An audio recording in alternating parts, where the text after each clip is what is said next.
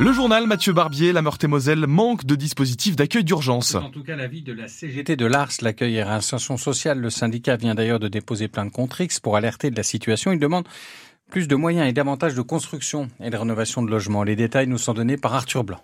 La situation est en train de s'aggraver en Meurthe-et-Moselle, selon Monique Debé, déléguée CGT Ars dans le département. On se retrouve dans une situation où beaucoup d'usagers, le soir, lorsqu'ils appellent le 115, n'ont pas de solution d'hébergement et de possibilité de mise à l'abri. D'ailleurs, euh, si vous traversez les rues de Nancy, euh, vous voyez euh, à certains endroits des personnes qui se trouvent sous tente et qui essayent de se protéger tant bien que mal. À l'heure actuelle, l'État débloque chaque année 20 millions d'euros pour environ 2500 places dans le département. Une somme déjà conséquente selon Julien Le Goff, secrétaire général de la préfecture de Meurthe-et-Moselle. On peut toujours faire plus, mais il faut, après il faut trouver les hébergements, il faut trouver les structures hôtelières.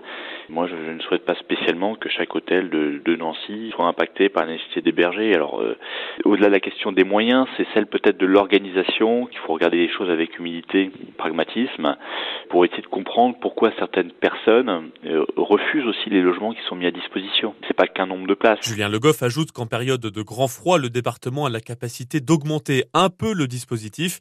C'était le cas à la mi-décembre lorsque le niveau 1 du plan grand froid a été activé.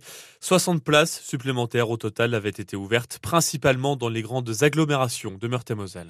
La grève des médecins libéraux toute cette semaine. Pas sûr donc que le cabinet de votre généraliste soit ouvert comme au début du mois. La revendication principale, c'est le doublement du prix de la consultation de 25 à 50 euros. Les deux premières journées d'action à l'appel du collectif Médecins pour demain avait été euh, très suivi. Nicolas Ambroselli exerce dans le Morbihan depuis 10 ans. Il fait partie de ce collectif. Nous demandons du temps médical de qualité. Quand le système a été créé, euh, les gens venaient sans rendez-vous, euh, il n'y avait pas de secrétariat. Aujourd'hui, les charges administratives sont très lourdes et euh, la contrainte aussi de, responsabilité légale nous incite à noter les choses, à prendre, à investir dans les outils informatiques, les outils téléphoniques, les outils de téléconsultation. tout cela a un coût et actuellement, le taux horaire d'un médecin ne lui, ne lui convient plus pour prendre cette décision de s'investir dans cette médecine générale. Donc, nous enlever le temps administratif, nous donner, nous augmenter le temps médical clairement, bien entendu, ça va par une revalorisation de la consultation. Cet argent nous permet d'investir dans les différents outils et de permettre au final d'attirer des nouveaux médecins à reprendre ce métier qu'on a tous choisi avec euh, fougue. Et aujourd'hui, je pense qu'un des nerfs de la guerre, c'est de revaloriser cette consultation et d'arrêter de nous mettre sous des, vagues primes que notre gouvernement ou notre euh, caisse peut nous retirer selon qu'on collabore ou pas au projet qui nous semble très dangereux pour la, pour la médecine. À la SNCF, la grève des contrôleurs, même si un protocole d'accord a été signé le week-end dernier, continue d'avoir un impact sur notre trafic TER en Lorraine. Seulement trois trains et un bus entre Nancy et Épinal ce lundi. Six voyages au départ de Remiremont direction Nancy, une vingtaine de rames entre Nancy et Metz.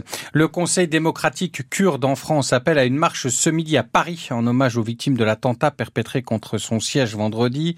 Trois personnes sont mortes et trois autres sont blessées. L'assassin présumé doit être présenté ce lundi un juge d'instruction en vue de sa mise en examen. Ce retraité de 69 ans, brièvement hospitalisé en soins psychiatriques et de retour en garde à vue depuis hier après-midi. Coup de projecteur maintenant sur une révolution en cours à Baccarat. L'entreprise de luxe connue dans le monde entier investit beaucoup d'argent dans l'innovation pour réussir à fabriquer son cristal sans plomb. Cette substance nocive que l'Union européenne pourrait interdire, mais trouver la bonne formule n'a rien de simple. Rappelons que c'est le plomb qui permet de différencier le cristal du verre en lui donnant ce tintement si particulier. Les précisions avec Doris Henry.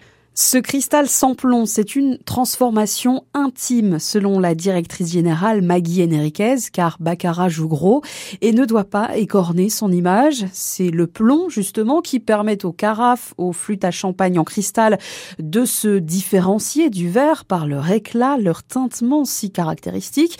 Le défi est donc de trouver la recette qui permettra de remplacer cette substance nocive. C'est un secret industriel. De nombreux essais sont réalisés actuellement. Le chantier est colossal car il faut adapter tous les fours de la manufacture à ce cristal sans plomb et surtout, c'est le plus important, que le client n'y voit aucune différence. Mais la cristallerie Baccarat emploie 600 hein, personnes à Baccarat même. L'entreprise fêtera ses 260 ans. Hein. Autant vous dire que c'est une institution en 2024 du foot ce soir. La Ligue 2 reprend après un mois de coupure lié à la Coupe du Monde. Le FCMS reçoit Niort, c'est à 21h. Les Messins sont englués au milieu du classement. Les Niortais sont avant-derniers. Côté ciel, malheureusement, il sera plombé aujourd'hui. Eh oui, plombé, et ce pour toute la journée. Comme ça, au moins, C'est clair, des nuages, un ciel bien gris et puis des, des pluies hein, toute la journée, de manière plus soutenue d'ailleurs dans l'après-midi. On aura peut-être un peu de neige en fin d'après-midi sur le Honeck. On aura jusqu'à 20 mm de pluie sur le secteur de Géraramé. Côté température, on attend jusqu'à 12 degrés, température comprise entre 9 et 12 degrés aujourd'hui au meilleur de la journée. On va Restez bien au sec aujourd'hui, mais demain on pourra profiter de l'extérieur parce que demain il va faire beau, des nuages le matin, mais ensuite de belles éclaircies. La météo 100% locale avec la maison de la Mirabelle à Roselière, créateur d'eau de parfum à la fleur de Mirabelle et huile de massage. Vous êtes sur la route en ce moment à 8h35, ça roule bien. Ce sont les vacances et ça roule bien, c'est dégagé sur les autoroutes, c'est dégagé dans les agglomérations, je pense à Nancy, je pense à Épinal, c'est dégagé un petit peu de partout. Alors soyez vigilants puisque il a plu et il pleut encore donc les routes sont, glissantes mais sont, sont mouillées hein, forcément, vous le savez mieux que moi. Mais rien de plus, 03 83 36 20 20 si vous êtes témoin d'un problème sur la route. Infotrafic 100% local avec les pissenlits, restaurateurs de tradition gourmande à Nancy. Boutique de vente à emporter, coffret cadeaux et menu de fête à découvrir sur les-pissenlits.com. Le 6-9 France Bleu Lorraine, Xavier Montpied.